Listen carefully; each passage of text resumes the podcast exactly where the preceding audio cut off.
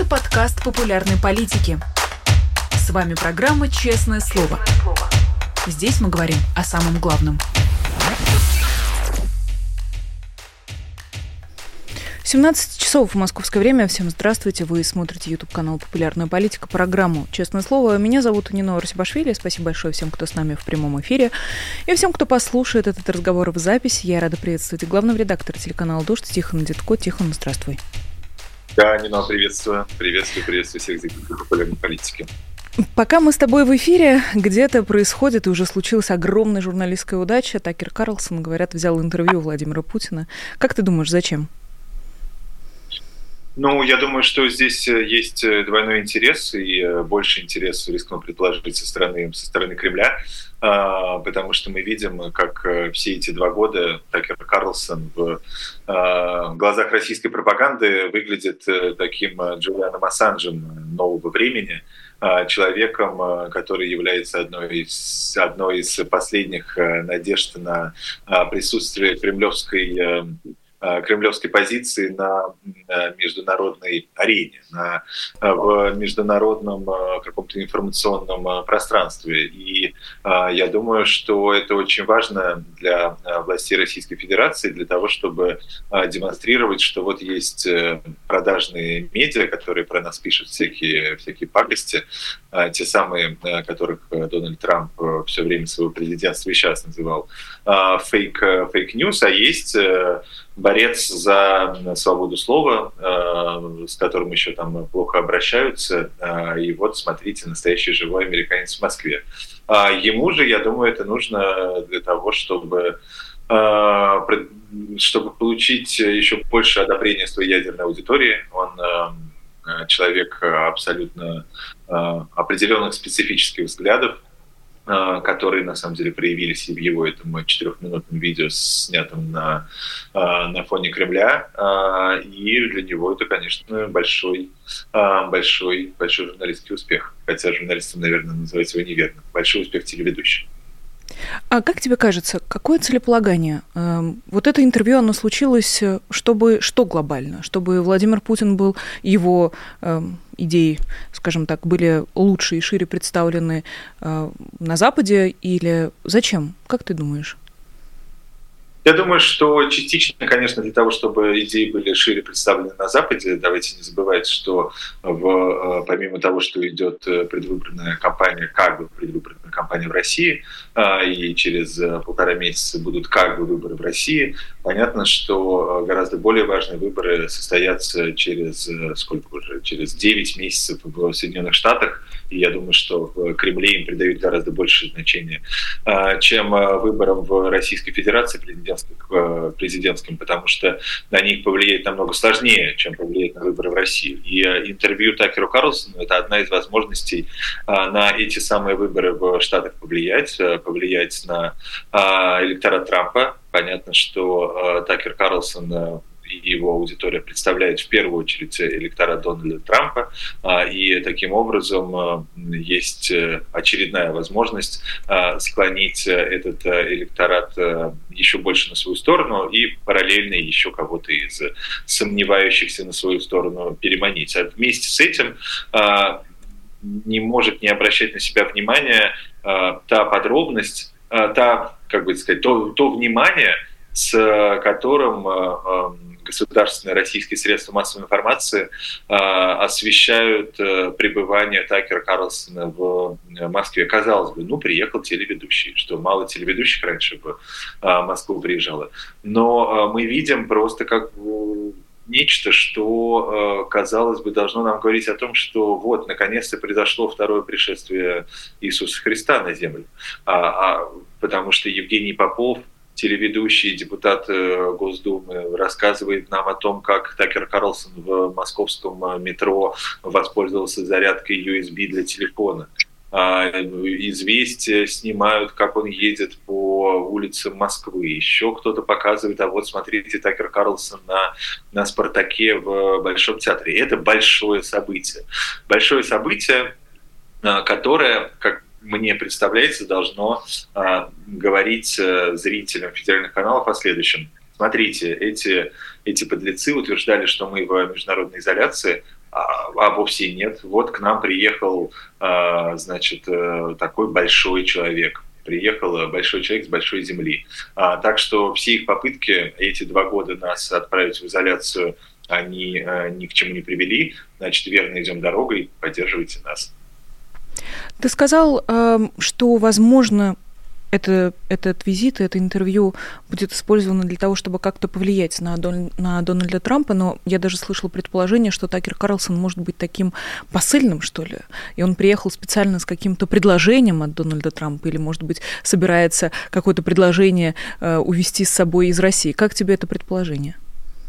Ну, насколько я понимаю, единственным источником э, этой информации был Алексей Венедиктов, э, который об этом написал в соцсетях. Никаких э, прочих подтверждений мы этого не видели, и главное, что я не вижу в этом никакого смысла. А, есть достаточное количество каналов а, для того, чтобы, для того, чтобы связаться с Кремлем и какую-то ветку передать. А, я думаю, что это, что это не, не делается, я просто хотел бы пояснить, не для того, чтобы повлиять на Дональда Трампа, для того, чтобы повлиять на американского избирателя и э, сделать так, чтобы американский избиратель, который собирается голосовать за Трампа в, э, на праймерис, затем в ноябре э, проголосовал бы за него тем более, э, а также склонить кого-то из сомневающихся, э, э, из, из тех, кто вроде как за республиканскую партию и за республиканского кандидата, но за Трампа голосовать не хочет, склонить его все-таки к тому, чтобы он подобным образом поступил. Смысла в весточке через э, Такера Карлсона я не очень вижу, мне кажется, это как-то чересчур сложно. А как ты думаешь, о чем Дональду Трампу и Владимиру Путину э, есть э, поговорить? У них есть вообще какие-нибудь общие темы? И если, в принципе, повод уже сейчас думать об этих беседах и возможных встречах? Ну, есть повод или нет, сказать сложно, потому что, э, повторюсь, американские выборы значительно более непредсказуемы, чем э, российские. Э, хотя чем больше мы видим происходящее в предвыборной гонке в США, тем меньше э, у нас э, тем меньше у меня э, уверенности, что э, господин Байден может победить. Вот, например, э, накануне произошла эта нелепая абсолютная история на каком-то его выступлении, где он Макрона назвал Митераном, и сперва сказал, что он из Германии, потом оговорился, сказал не из Германии, но из Франции, но все равно Митеран. И если бы я был американским избирателем, конечно, я бы немножко напрягся, так я скажу мягко. Но о чем говорить, мне кажется, мы это наблюдали 4 года с 20 а, по 20 э, какой-то, нет, вру, с 20, с 16 по 20 год, пока а, президентом был Трамп, в США. Я думаю, что Владимиру Путину с ним есть говорить вот о чем, о том, как они будут делить мир, о том, как в этом мире будут э, действовать э, четкие правила, базирующиеся на разделе территориальных, в первую очередь, сфер интересов, кто куда влезает, кто куда не влезает. Э, вот Украина – это ваша территория, а, а это, это наша территория, Латинская Америка например. Вот, я думаю, что, что, что речь может идти об этом. Какой-то сладкий сон для Владимира Путина. Думаю, что... Который был, был вполне себе реальностью на протяжении четырех лет. Другое дело, что этому э, мешала американская всем известная система сдержек и противовесов, но Дональд Трамп делал все, чтобы, эм, чтобы она ему мешала меньше. Понятно, что если он вернется в овальный кабинет вновь, то а, будет это делать с удвоенной силой.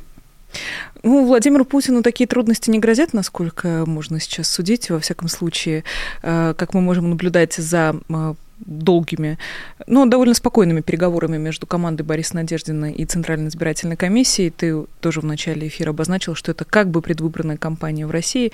А, давай начнем с общего вопроса. Твое какое-то общее впечатление от всех этих процессов. Что сейчас происходит? Мы видели э, многотысячные очереди из людей с антивоенной позиции. Мы видели, как Борис Надеждин привез все эти э, десятки коробок с подписями в Центральную избирательную комиссию, и мы видим сейчас, как Вдруг внезапно разные препятствия возникают на его пути как кандидата в кандидаты. Что ты думаешь, что сейчас происходит? Я думаю, что сейчас происходит э, процесс нерегистрации кандидатом Надеждина Бориса Борисовичу, да, если я не ошибаюсь его отчеству. А, и в ближайшие дни мы официально об этом услышим. Дальше мы будем ждать, что, что скажет сам Надеждин. Он скажет, э, ну, наверное, в первую очередь он скажет, мы идем э, это обжаловать в Верховный суд. А, а после этого скажет ли он, там, мы, мы подаем легальные заявки на проведение митингов, нам отказывают, и мы их не проводим. Или скажет, мы, я все равно призываю всех выйти на улицу, те, кто те, кто стоял в очередях и, и а, ставил за меня подписи, что мне кажется менее, а, менее реальным. Или он скажет, ну что ж, здесь, здесь не получилось, э, готовимся к выборам в Московскую городскую думу и к а, какому-то еще, еще предстоящему голосованию в единый день голосования в сентябре. Мне кажется, что эм, я не хочу обидеть тех людей, которые подобным образом читали и об этом говорили, в частности, в эфире «Дождя», а, но мне кажется, что а, в здравом уме невозможно было себе представить, что на этих выборах есть возможность э, победить. А, как же так могло случиться, что вот 24 года такой возможности не было, а в ситуации максимально законсервированной репрессивной системы политический блок администрации президента сказал бы, оп, слушайте, давайте Давайте сделаем, сделаем все по-честному. Конечно, нет, поэтому возможности победить здесь э, никакой не было. И эти выборы изначально э, были, были окном возможности для э, появления эм, политической жизни или намека на политическую жизнь в этой страшно законсервированной в результате репрессий системе, которая существует последние два года в стране. И мне кажется, что общество этим окном возможностей воспользовалось очень хорошо потому что а, а, люди посмотрели друг на друга, люди а, увидели, что они не одни. Люди, которые стояли в этих очередях, э, мы прекрасно же отдаем себе отчет, что мы не знаем в процентном соотношении, но тем не менее, что многие из них, а я, это мое оценочное суждение, предполагают, что большинство из них не не стояли за конкретного Бориса Надеждина, потому что они всю жизнь были в восторге от его э, политических ориентиров и э, предвыборной кампании. Они стояли за альтернативу. И вот мы видим, что запрос на эту альтернативу очень велик. И за несколько дней до нерегистрации Надеждина был опрос, проведенный, сейчас я не помню, к сожалению, кем, Russian Fields, по-моему, или кем-то, и там было 10% у Надежды. 10% до начала Э, реальной предвыборной, э, предвыборной кампании, без э, полагающегося зарегистрированному кандидату времени на федеральном телевидении, дебатам и всему прочему.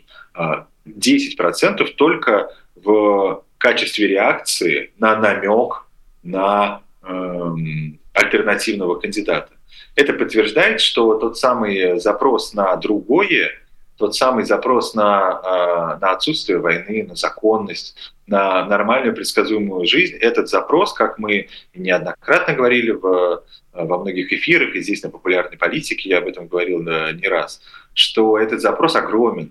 Вот, мне кажется, главное, что мы а, увидели в, в результате этих нескольких недель компании Надеждина. И, и, собственно, это главный вывод, который из всей этой истории я бы, я бы делал. Потому что, несмотря на то, что, э, наверное, очевидным, к сожалению, э, является то, что затем последует реакция, и последуют новые репрессивные меры, но одновременно с этим подобные вещи, они для общества не проходят, не проходят бесследно.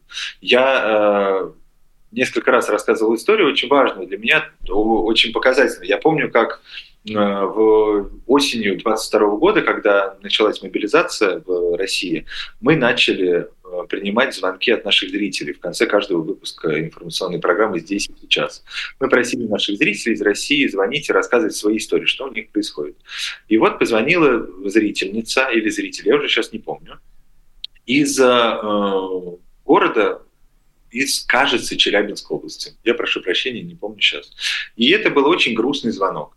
А, она, или опять же он, зритель, а, позвонил и говорит, у меня такое ощущение, что я один, потому что вот я не поддерживаю войну, я, я против, но я работаю, и там все за СВО, и, значит, с семьей я своей поругался, они тоже за СВО. Ощущение, что я нахожусь один в городе, который полностью поддерживает эту войну.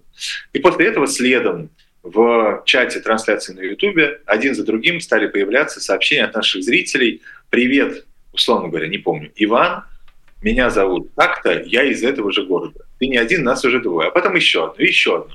И эти очереди, вся история, связанная с э, компанией э, «Надежда», она ровно про это. Она, она про перекличку, она про замер температуры по больнице. И мне кажется, что в э, ситуации всей этой всей этой всепоглощающей пропаганды, которая из каждого утюга и э, из каждой ложки говорит о том, что все кругом поддерживают э, специальную военную операцию, эта кампания переклички, она чертовски важна. Как ты думаешь, насколько, в принципе, сейчас предсказуемы события? Насколько мы можем э, хотя бы даже предполагать, что может случиться на этих выборах, что может случиться после этих выборов?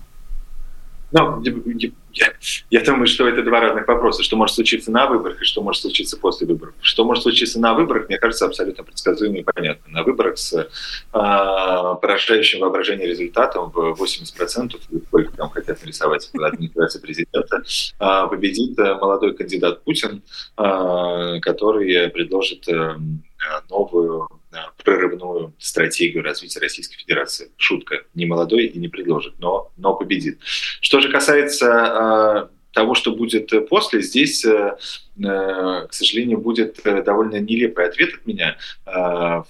Он будет в, немножко в стиле отводки ведущих информационной программы «Время». И будет звучать следующим образом. Покажет время. Потому что я не знаю, но, но я абсолютно убежден, что э, начав то, что случилось, э, начав так называемую специальную военную операцию, э, полномасштабное вторжение в Украину 24 февраля 2022 года, э, Владимир Путин э, очень ускорил вообще ход исторических процессов и абсолютно расшатал ту самую систему стабильности, которая до этого была не очень прочной. Но, тем не менее, он ее строил эти 20 с гаком лет. А 24 э, февраля, отменив все существовавшие до этого правила, э, он систему э, стабильности очень серьезно ей дал по голове. Поэтому я понимаю, что это самый, самый абсурдный прогноз, но другого у меня нет. Он заключается в том, что ситуация абсолютно непредсказуема. Мог ли кто-то в мае 23 года представить, что через полтора месяца э, какие-то вооруженные люди с э, военной техникой э, захватят город в России, возьмут его под контроль. Пусть и ненадолго, но тем не менее. Мог ли кто-то представить, что они потом а, объявят какой-то марш на Москву, а, по ним будут стрелять, они будут стрелять в ответ, сбивать, э, сбивать авиацию. В общем, и, и это лишь один из примеров. Поэтому а, мне кажется, что в этом контексте я об этом говорил у нас на канале с Катей Катрикадзе на днях, что мне кажется очень важно, чтобы все те люди, которые стояли в очередях и ставили подписи за Надеждина, теперь, когда он, очевидно, не будет зарегистрирован, и как бы это может им сказать о том, что все было зря, не разочаровывались и не думали, что все будет зря. Ничто не зря, потому что из э, маленьких, э, эм, из маленьких действий складывается, складывается огромный процесс, и в ситуации непредсказуемости, в которой мы существуем последние два года, э, этот этот процесс может сложиться в любой момент. Другое дело, что хотелось бы жить в ситуации какой-то потрясающей предсказуемости и нормальности и адекватности. Но, Можно но выбрать только одно. Всего, можно выбрать только одну предсказуемость. И как минимум, как ты сам и сказал, мы, в принципе, понимаем, что произойдет с 15 по 17 марта в России. А, и как раз возвращаясь к, собственно, твоему же тезису о предопредел... предопределенности, прошу прощения, этих выборов, а, а, получается ли в таком случае, что, например, Обвинения а, в адрес новой газеты «Европа», которые звучат со стороны Максима Каца или Андрея Нечаева, председателя партии «Гражданская инициатива», а, в заказной публикации, в публикации, которая по факту топит избирательную кампанию Бориса Надеждина и как бы выступает в поддержку позиции Центральной избирательной комиссии. Говорю я очень грубо, здесь мы отдельно с тобой обсудим этот материал тоже. А значит ли это, что они просто обслуживают собственные фантазии, как-то считают, что какая-то газетная публикация а, может сейчас а, условно поломать всю игру Бориса Надеждина? Ну, я, э, я прочитал эту публикацию, она очень сложная, И еще ее... Что ее, ты понял, ее... Тихон, из нее? Расскажи. Что там я произошло? Понял, я понял то, что было в Либе, что, что на самом деле, что были какие-то засланные ребята, э, которые по какой-то причине намеренно, значит, осуществляли саботаж. А, история в следующем. Я очень уважаю новую газету «Европа» и уважаю главного редактора новой газеты «Европа» Кирилла Мартынова. И, и вообще всех уважаю. Но а, и я не могу не могу себе представить, э, э, что, чтобы новая газета «Европа» а, публиковала какие-то заказные тексты. Это а, называется «этого не может быть», потому что этого не может быть никогда. Просто новой газете «Европа» это не нужно. А могу ли я допустить, что в компании Бориса Надеждина а, появились какие-то какие мутные люди, которые что-то подобное делали запросто. Вот. Вместе с тем, мне кажется важным сказать следующее. Вне регистрации э, Бориса Надеждина не виноват, э, не виноват Кирилл Мартынов и «Новая газета Европа». А, и э, не регистрацию Бориса Надеждина, э, ну, который формально пока это не регистрации нет, но, очевидно, все к этому идет. И, по-моему, сам Надеждин сегодня на э, брекфаст-шоу э, об этом говорил, как о свершившемся факте. Так вот, э, вне регистрации Бориса Надеждина не виновата газета «Новая, э, Новая газета Европа», и, в, и не регистрацию Бориса Надеждина не предопределили вот эти самые засланные, возможно, засланные чуваки, э, которые э, туда засовывали бракованные подписи. Не регистрация Бориса Надеждина – это политическое решение, которое даже при ситуации подачи абсолютно идеальных подписей было бы реализовано передаем привет городу Ростов-на-Дому. Да, и, э, и вспоминаем э, кампанию по выборам в Московскую городскую думу в 2019 году.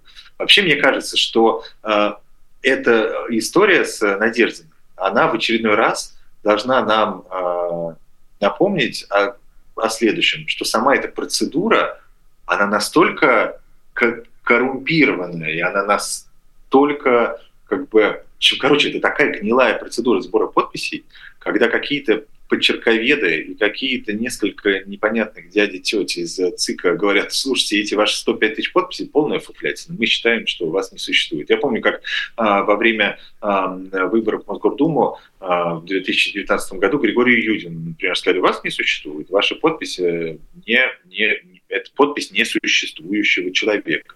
Так вот, поэтому а, мысль моя не хитрая, она заключается в том, что было принято а, политическое решение Бориса Надеждина не пускать а, на выборы. Сначала, наверное, как-то это взвешивали, а потом, когда увидели эти очереди, то, то решили, что вовсе не нужно давать возможность этому легальному протесту шириться. И поэтому с публикацией новой газеты, без публикации новой газеты, это, это все равно произошло бы. Тогда, как тебе кажется, есть ли смысл, например, обсуждать публично позицию Бориса Надеждина по разным вопросам?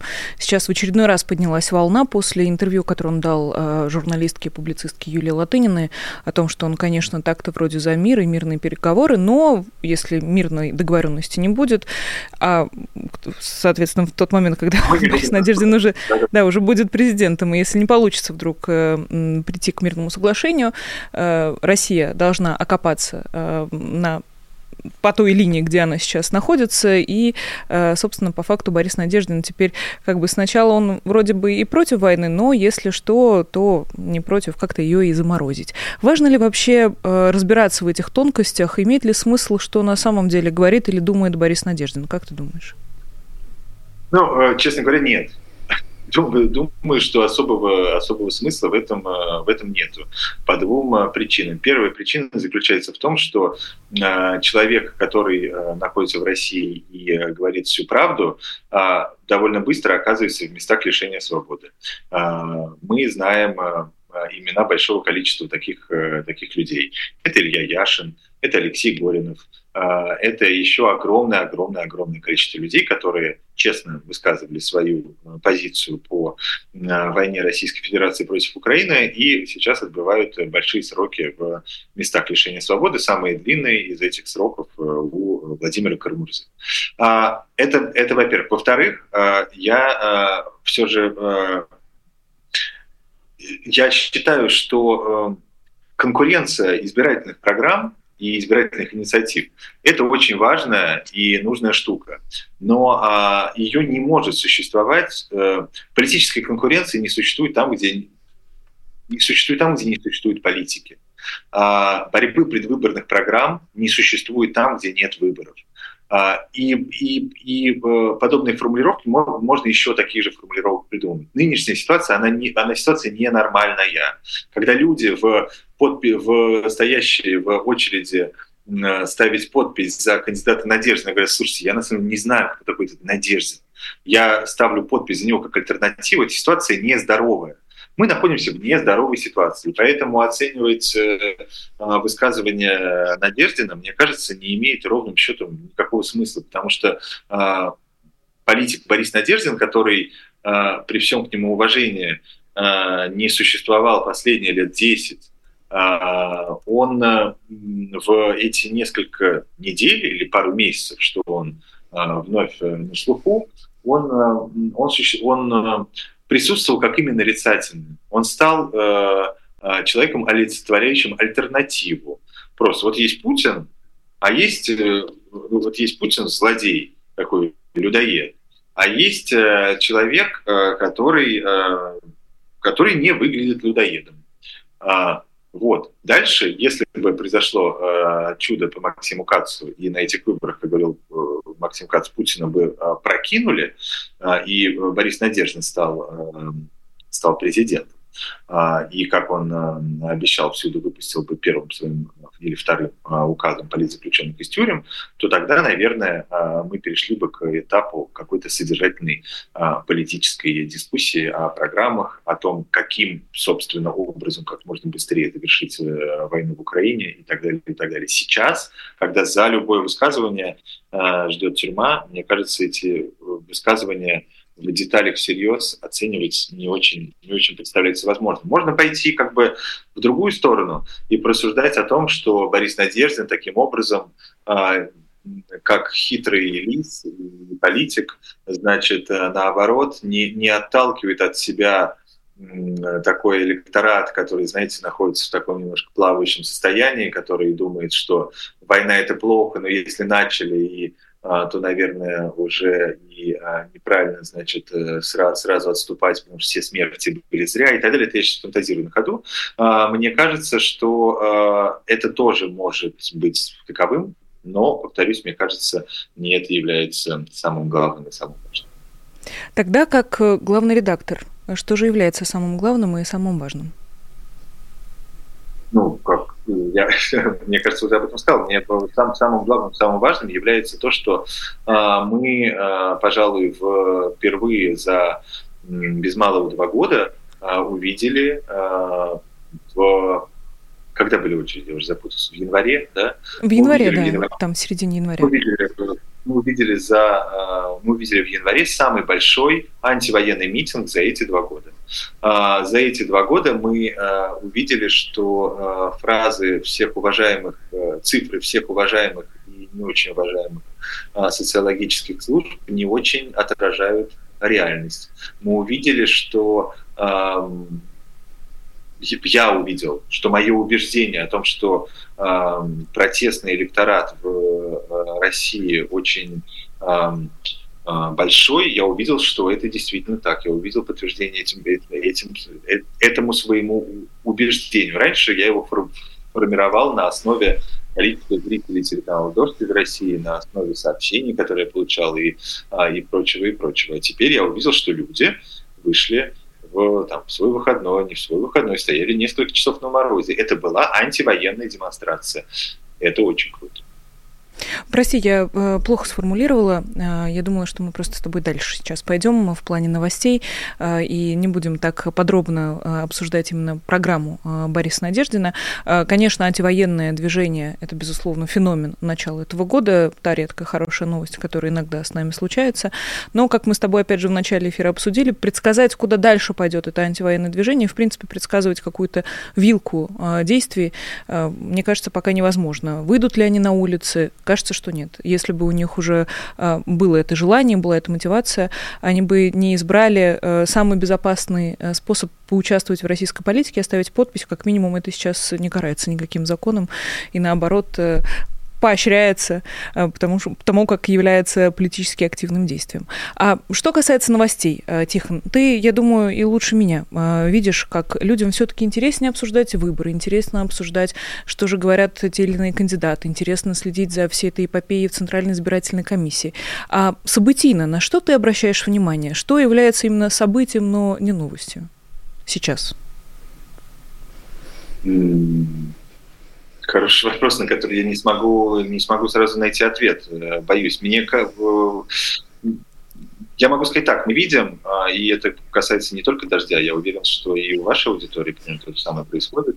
А, мы видим, что все последние месяцы у людей теряется, ненавижу слово интерес, но тем не менее его использую, теряется интерес к войне как таковой, но гораздо больше появляется интереса к происходящему вокруг них.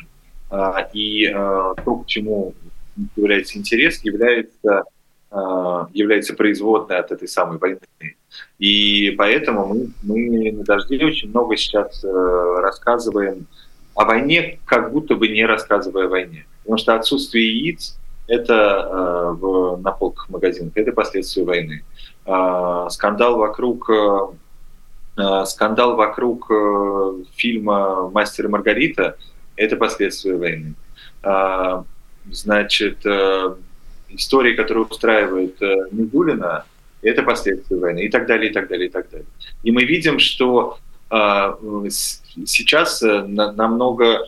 Ну вот есть ежедневная рассылка издания The Bell – а, в которой а, они значит, э, присылают, присылают главные новости дня, и потом а, и есть такая главка, ну как сначала основные тезисы, основные подробности, а потом подглавка «Что мне с этого?». Вот э, я вижу, и это, и это чертовски правильный подход вообще к любой новости, я вижу, что аудитории в Российской Федерации сейчас очень важно вот именно это, что мне с этого. Потому что Э, разговор о, о войне как э, таковой э, уже подобным образом, к сожалению, наверное, не воспринимается, потому что человек смотрит на очередной... Вот сегодня опять обстрел Киева, четыре человека погибли.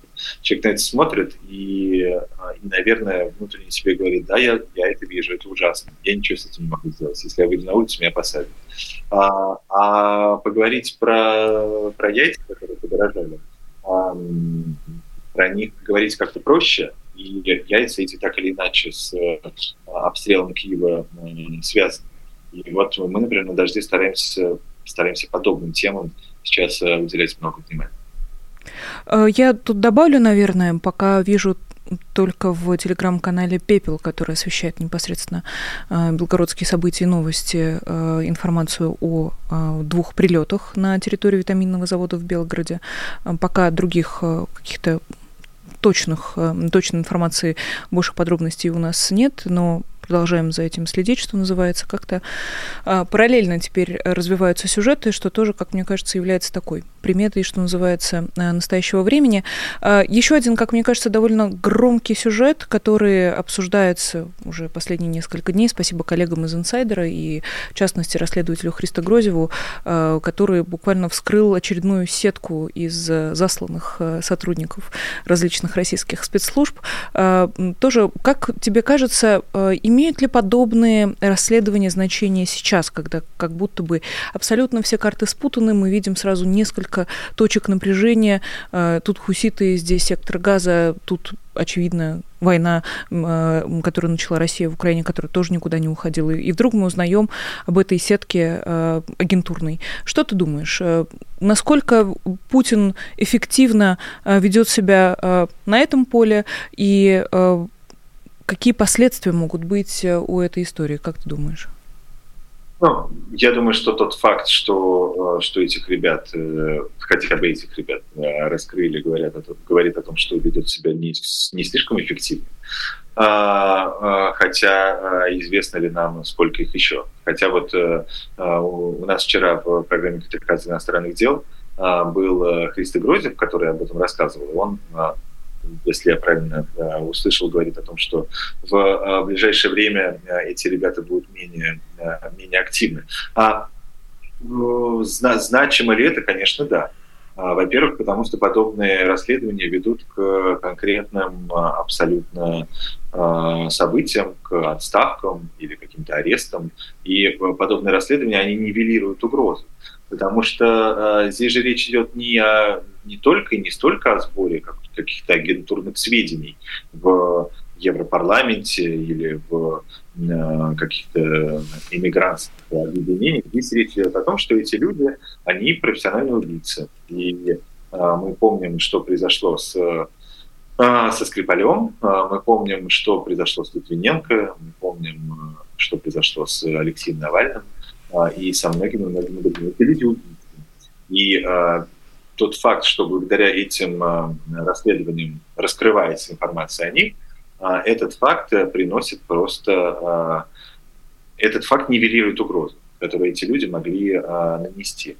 С другой стороны, мы понимаем, что на протяжении многих лет Россия, российское государство строило сеть э, своих, значит, э, сеть, сеть своих агентов и внедрялась в различные структуры. Я, например, помню еще лет сколько, 15 назад, когда я работал на радио «Эхо Москвы», и э, я ездил в, регулярно в качестве корреспондента в Страсбург, в парламентскую ассамблею Совета Европы, я видел, как российские парламентарии э, работали там, работали в кавычках с э, парламентариями разных стран, которые потом голосовали в поддержку резолюций либо предложенных России, России либо голосовали против резолюций а, Россию как-то осуждающих. То есть это, это была огромная, сложная, многоуровневая работа. То, что э, подобное расследование выходит, приводит к тому, что э, результат этой работы немножечко разрушается. И это, и это хорошо. Так же, как, знаешь, там можно говорить, вот есть ли смысл в публикациях вроде тех, что делали важные истории о э, поставках э, микрочипов в Российскую Федерацию, которые потом используются для дронов? Конечно, есть, потому что потом, благодаря этим расследованиям, а, начинаются расследования уже официальные, и подобные поставки прекращаются. Так что я всячески аплодирую и восторгаюсь работой коллег, которые это делают. Мне кажется, что это бесконечно важно, даже несмотря на то, что э, может возникнуть ощущение, что типа, а, что, что мы тут не знали, мы много раз это слышали. Нет, у этого всего есть свои абсолютно конкретные последствия не в информационном поле, а уже на Земле. Ну да, если хотя бы на какое-то время получается спутать уже э, карты в руках этих джентльменов, то чем плохо. Э, тем более, если им приходится заново потом придумывать себе легенды, э, запускать новых агентов, обучать их, это все очень-очень не быстрое дело, как мы опять же выяснили из всех этих расследований. Тогда продолжим с тобой тоже немножко говорить про профессиональное. Еще одна новость. Тогда попрошу оценить тебе ее какой-то выхлоп, если он у нее есть, конечно. YouTube, который э, заблокировал без объяснения причин около 40 региональных каналов России, и э, все это были разные филиалы ВГТРК. Э, мы как-то довольно долгое время, продолжительное время с удивлением наблюдали за тем, как на Ютубе работают разные пропагандистские каналы, и как-то очень небыстро они все блокировались, и тут раз, и сразу 40 региональных каналов вылетели из Лиги Ютуба. А как ты думаешь, какой будет, какие будут последствия у, у этого решения? Я думаю, что пока последствий не будет никаких потому что никаким а, образом на это ответить э, а, российское репрессивное государство не может. И э, Рутюб, который вчера вскоре после этого объявила у нас, значит, эти, эти каналы э, работают нормально. Ну, класс, наверное, это смотрят сотрудники Рутюба и еще какое-то небольшое количество людей. Э, я небольшой технический специалист, но, насколько я могу судить, пока ответить на э, ответить чем-то сопоставимым YouTube государство не может, и это хорошо. Кроме того, э, я думаю, что региональные каналы э, ГТРК региональными каналами ГТРК, но это не такая серьезная потеря для э, российской пропагандистской машины, а чтобы как бы, чтобы, чтобы оказаться сильнее тех оснований, по которым YouTube не блокирует, а насколько мы слышим, это может быть связано в частности с тем, что если уходит, если уходят YouTube, то э, уходит весь Google, и очень много чего в Российской Федерации сыпется. Я в этой истории обратил внимание на другое. Меня, э, конечно, в очередной раз поразил тайминг. А, это произошло 6 февраля 2024 года, а, за несколько дней до, до второй годовщины э, Большой войны. То есть эм, такая ошеломляющая борьба с российской пропагандой, что Э, филиалы государственной телерадиокомпании на американской платформе а, блокируются лишь спустя два года. И не надо мне здесь говорить о свободе слова. Почему же тогда а, заблокировали «Воскресный вечер» с Владимиром Соловьевым? То есть невозможно быть наполовину беременным. Тем более, что если в эту беременность э, входит, э, а вернее, в половинчатую беременность, входит отключение монетизации всех просмотров из России, в результате чего российские независимые ресурсы, в том числе популярная политика и телеканал «Дождь» и все остальные, с просмотров Российской Федерации не получают ничего. Логика в этом примерно ноль, а может быть, а может быть и меньше. И на этом фоне особенно занятно выглядит эта а, информационная спецоперация, которую а, осуществили совместно Россия и Такер Карлсон – а, а еще и Илон Маск в помощь с Твиттером, он же X. А, то есть есть, агрессивные ребята, которые а, так вот ярко и эффектно, уж не знаю, насколько эффективно а, делают то, что они делают, а, а есть а, огромные корпорации, которые блокируют а, государственные пропагандистские ресурсы спустя почти два года после начала войны. А как ты оцениваешь, в принципе, состояние ну, некрасиво, конечно, так об этом говорить, но э, на информационном фронте что происходит? Э, вот, допустим, минус 40 э, каналов сразу сейчас вылетает. Стало ли э, как-то стали ли сильнее и крепче позиции э, более объективных и более адекватных средств массовой информации? Влияет ли это, в принципе, на то, э, как люди воспринимают войну, на то, в каких источниках они смотрят информацию? Не значит же автоматически, что отсутствие этих 40 каналов подключит всех их зрителей автоматически к популярной политике или к дождю? Это же совсем э, не гарантированно. Я думаю, что вообще э, это, это можно обсуждать как такой символ, но если говорить про конкретику, я не думаю, что э, большое количество людей э, смотрело региональные ГТРК в Ютубе, если честно. Я думаю, что, что, что их аудитория как смотрела в э, телеке обычном, так и, так и продолжит смотреть, и отключение их, и блокировка их на Ютубе – это не очень содержательно значимое событие. Повторюсь, именно содержательно, а не в качестве какого-то показательного действия. А в информационной войне я, меня не пугает это словосочетание, она, поскольку информационная война – это важная составляющая той войны, которая а, идет э, два года сейчас. А, мне кажется, в информационной войне наблюдается определенное затишье. А, но если говорить об усилиях, мне кажется, что что усилий по поддержке независимых средств массовой информации из России а, со стороны Бигтека, а, а, со стороны платформ, со стороны различных организаций могло бы быть больше.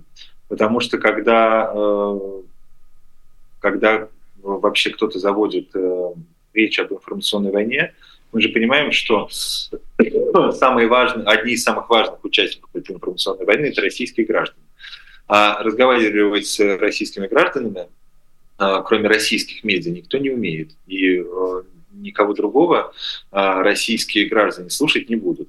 Вот есть, например, в Украине телемарафон который идет на протяжении э, всех этих двух лет. И там сейчас идет своя большая дискуссия в его отношении. И абсолютно понятна его функция в качестве такого объединяющего а, в качестве а, некого объединяющего медиа а, для украинцев. Но вместе с тем я слышал некоторое время назад, как уже бывший, он, по-моему, пошел на повышение, бывший руководитель а, этого, а, этого канала Freedom, Алексей Мацука говорит, а еще одна из важных наших, значит, э, важных наших аудиторий, это аудитория в Российской Федерации, поэтому мы на русском языке.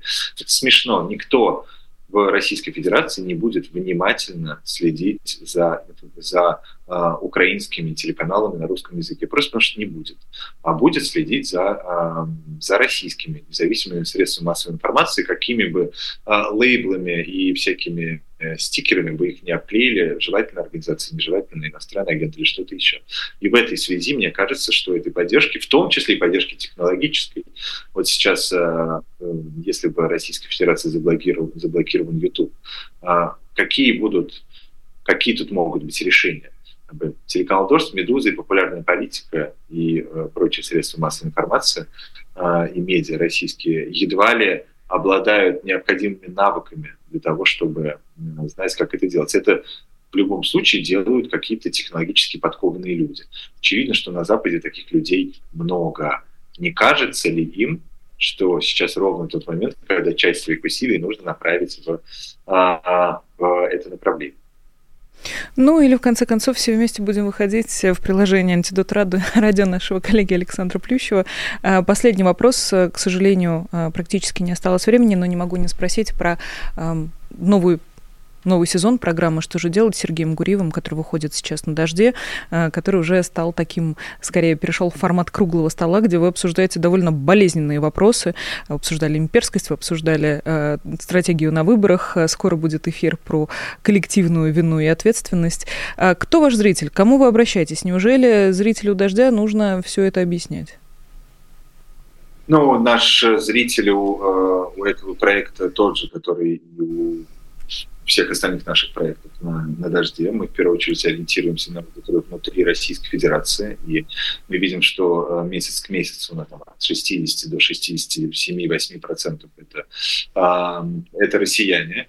И э, я считаю, что, конечно же, э, это, это даже там, ядерная аудитория дождя, для нее это тоже очень важный разговор разговор об этой самой имперскости, который ведется последние два года особенно, особенно рьяно. Разговор о коллективной ответственности, который будет в а, субботу, и этот э, выпуск ток-шоу э, проведет Таня Немзер, и я вместе с ней. Также этот разговор очень важен, потому что это а, это сложные вопросы, на которые нет, нет простых ответов. У меня нет простого ответа на это. И вообще, или непростого ответа.